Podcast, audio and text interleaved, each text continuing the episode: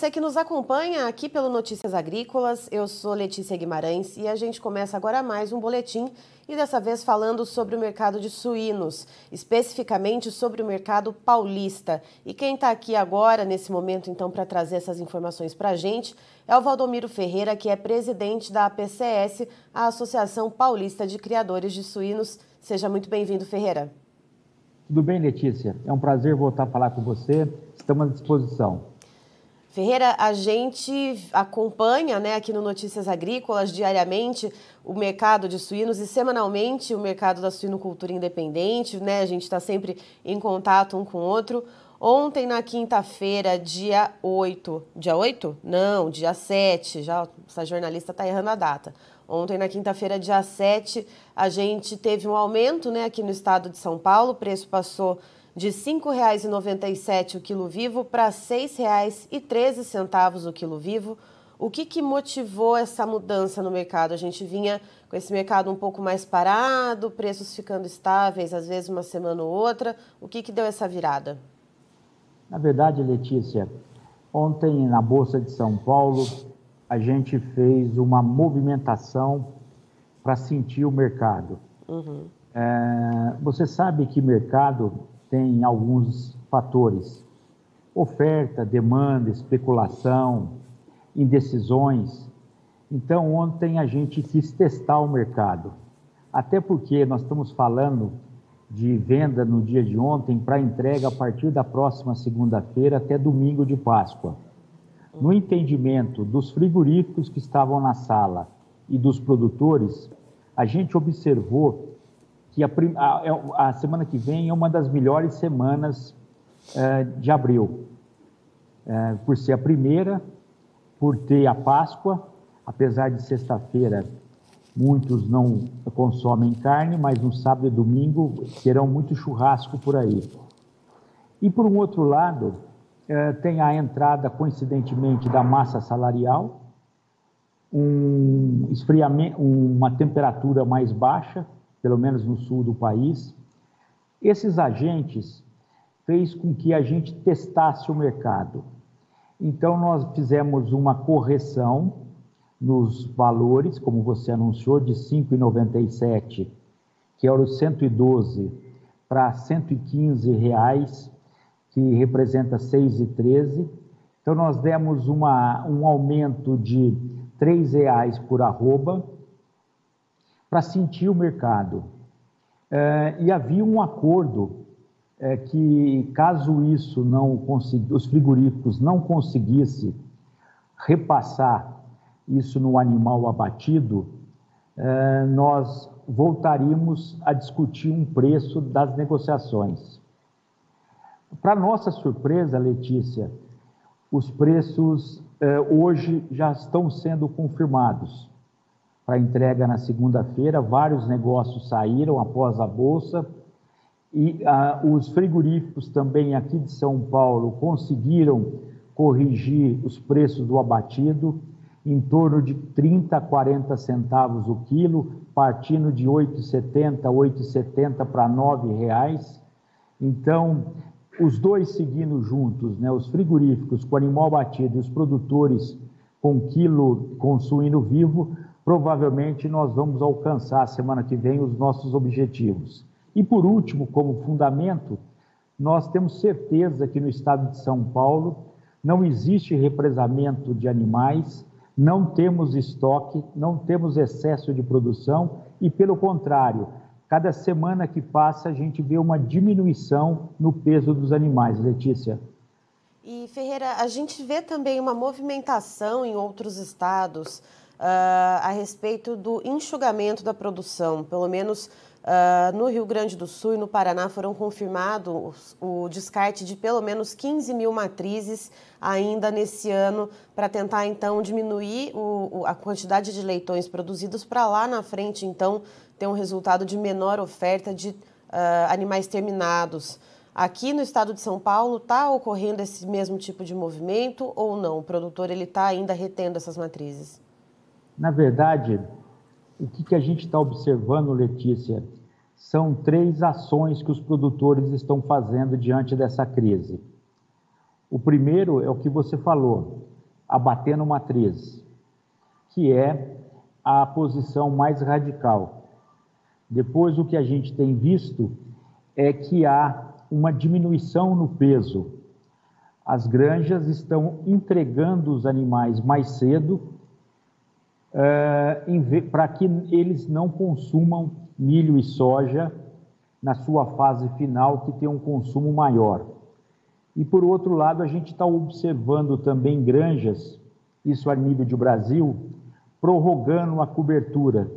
Tem granjas que está pulando uma cobertura para jogar mais para frente a produção. Com isso, no, no nosso sentimento, nós estamos muito próximo de um buraco na produção. E esse buraco pode ser uma bolha, vai depender muito do que o mercado interno, em termos de macroeconomia, vai dizer. E aí nós vamos ver se nós vamos conseguir alavancar os preços, pelo menos a curtíssimo prazo, pelo menos nos custos de produção. Então, tem acontecido aqui no estado de São Paulo essas três movimentações, então, que você explicou, desde a mais radical, que é o descarte de matrizes, até então é, a questão dos pesos mais. de liberar os animais para abate com pesos mais leves e também uh, prorrogar a cobertura dos animais. E essa bolha que você, for, você falou, né, que pode se formar, uh, esse buraco na oferta, Uh, Estima-se que ele deve chegar quando? Mais para o final do ano, que a gente sabe que a atividade é de ciclo longo. O que, que a gente pode esperar? Esse aqui é o grande, é o grande, a grande pergunta, uh, Letícia. Nós não temos a resposta ainda, porque uh, nesse exato momento o criador está tomando a sua decisão, né? E como nós estamos falando de uma sinocultura bastante ativa, principalmente nos estados do Sul, Sudeste e Centro-Oeste, nós precisamos sentir um pouco mais que nível de redução que vamos ter de plantel. Muita gente tem pedido nas redes sociais, muitos grupos aí de sinocultores, que nós deveríamos reduzir o nosso plantel de 10 a 20%. Isso vai depender muito da capitalização de cada produtor, do fluxo de caixa, das suas necessidades, principalmente com estoque de milho, de farelo de soja, como é que eles estão posicionados, as suas dívidas bancárias, enfim. Nós acreditamos que dentro de 30, 60 dias, nós vamos ter um radar muito melhor para a gente é, imaginar, imaginar o que, que vai acontecer no segundo semestre em termos de oferta de carne suína. E paralelo a isso, Letícia, nós temos que enxergar também o mercado externo, né? Nós temos uma posição muito, é, muito importante nas exportações. Março, o fechamento da PPA, que foi publicado ontem, é, nós exportamos 90, 92 mil toneladas de carne suína no mês de março. Vai depender também da questão cambial, como esse dólar flutuante vai ficar, se ele volta para os patamares acima de 5 ou ele vai ter uma queda maior. Enfim, os próximos 60 dias serão decisivos para que o produtor independente tome uma posição final. O que nós podemos adiantar que qualquer decisão que ele tome, uma dessas três que eu te falei, com certeza a oferta de carne suína para o segundo semestre será menor, com certeza. Certo, e aí vai ficar a cargo então da ponta consumidora da demanda para ver se vai haver então finalmente uh, esse balanço, né, então entre oferta e demanda para que os preços melhorem para o produtor. E Ferreira, eu queria saber, hoje com esse preço então de R$ 6,13 o quilo vivo, uh, quando a gente faz a relação de troca com os custos de produção, como é que fica essa relação? Ela ainda segue desfavorável, com certeza, mas passa para a gente então um cálculo, né, que você é. sempre traz para a gente é, esses números bem, de, de, maneira bem assertiva, né? Uh, como que fica então o prejuízo do sinocultor paulista nesse momento? Aqui em São Paulo, nós temos o nosso custo diferente de alguns outros estados, porque o nosso custo é cheio. Não é só o custo da ração ou o custo fixo. Nós temos uma formação de custo que vai desde a depreciação do financeiro, da depreciação do capital e principalmente da depreciação da terra uh, e os outros componentes do custo de produção. O que eu posso te dizer, Letícia, porque esse custo ele é feito pelo departamento da USP aqui de São Paulo, nós temos dois uh, sistemas. Um custo de até 500 matrizes e um custo acima de 2 mil matrizes. O que nós podemos afirmar que nesse exato momento o nosso custo de produção médio para granjas acima de 2 mil e abaixo de 500 matrizes, nós estamos falando num custo hoje de R$ 8,70. Então vamos pegar 8,7 menos 6,13. Nós estamos falando que o suinocultor ele perde hoje R$ 2,57 por quilo produzido ou por quilo vendido. Como o animal vai para o abate em torno de 110 quilos de peso vivo, a nossa, o nosso cálculo é de R$ 282,70. Ô Ferreira, mas recentemente você publicou 390. O que, que aconteceu é, com esses... É, por que, que diminuiu o custo? porque nós já melhoramos um pouco o preço do suíno e principalmente nós tivemos o milho que teve uma queda bastante, ainda muito conservadora, mas nós tivemos uma, uma queda mais radical do farelo de soja. Né? Se nós olharmos eh, o farelo de soja no início de fevereiro, nós chegamos a pagar aqui eh, na região de Campinas a 3 mil reais e ontem nós pagamos a 2,350. Então, a, a, queda no farelo de soja, uma pequena queda no milho e uh, uma melhora pequena também na venda faz essa composição hoje do custo. Mesmo assim, o suinocultor está perdendo R$ 282,70 por animal abatido, animal esse com 110 quilos de peso vivo. Ferreira, aí para finalizar uma dúvida a respeito justamente dessas decisões do enxugamento, então, da produção de carne suína. A decisão mais radical que você comentou, que é o abate de matrizes, uh, e que já está sendo planejado no Rio Grande do Sul e, em, e no Paraná, perdão, Uh, isso pode uh, acarretar um efeito rebote momentâneo, por exemplo, da gente ter inicialmente uma, um excesso de oferta de carne suína no mercado, para depois só lá na frente a gente ter aquele buraco de oferta que você falou e aí a possibilidade desses preços melhorarem? Exatamente. Você, esse reboque é o, por isso que nós falamos 60 dias, né? Porque na verdade a decisão, é, um criador que vai reduzir 20% do seu plantel para uma granja de mil matrizes, ele está reduzindo 200 matrizes. Mas aquele criador que optou por vender todas as matrizes, ele vai jogar mil matrizes no mercado que esse mercado não estava e não está preparado para receber essa quantidade de carne.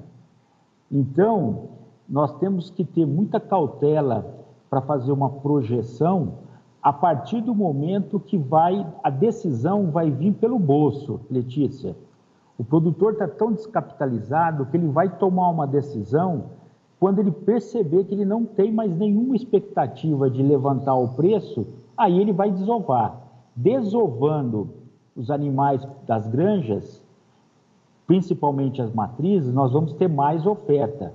Aí vai prorrogar um pouco ah, vai, ah, vai prorrogar o equilíbrio entre oferta e demanda. Então, o setor, como ele é um ciclo reprodutivo longo, nós não podemos pensar em 40 dias como frango. Nós temos que pensar pelo menos um ano no setor. Uh, no meu entendimento, no meu entendimento, por várias crises que a suinocultura passou, o suinocultor hoje está muito é, ciente do que está acontecendo. Ele vai enxergar muito agora os relatórios americanos em termos de safra de milho, de farelo de soja, como vai se comportar os custos, né? Então, é, é, é uma tomada de decisão muito difícil, mas per, continuar perdendo muito dinheiro também fica muito difícil. Se você permitir, nós vamos ter essa resposta, eu acredito que dentro de 45, 60 dias. Nós estamos também bastante ansiosos para ter essa resposta e orientar da melhor forma possível os nossos associados.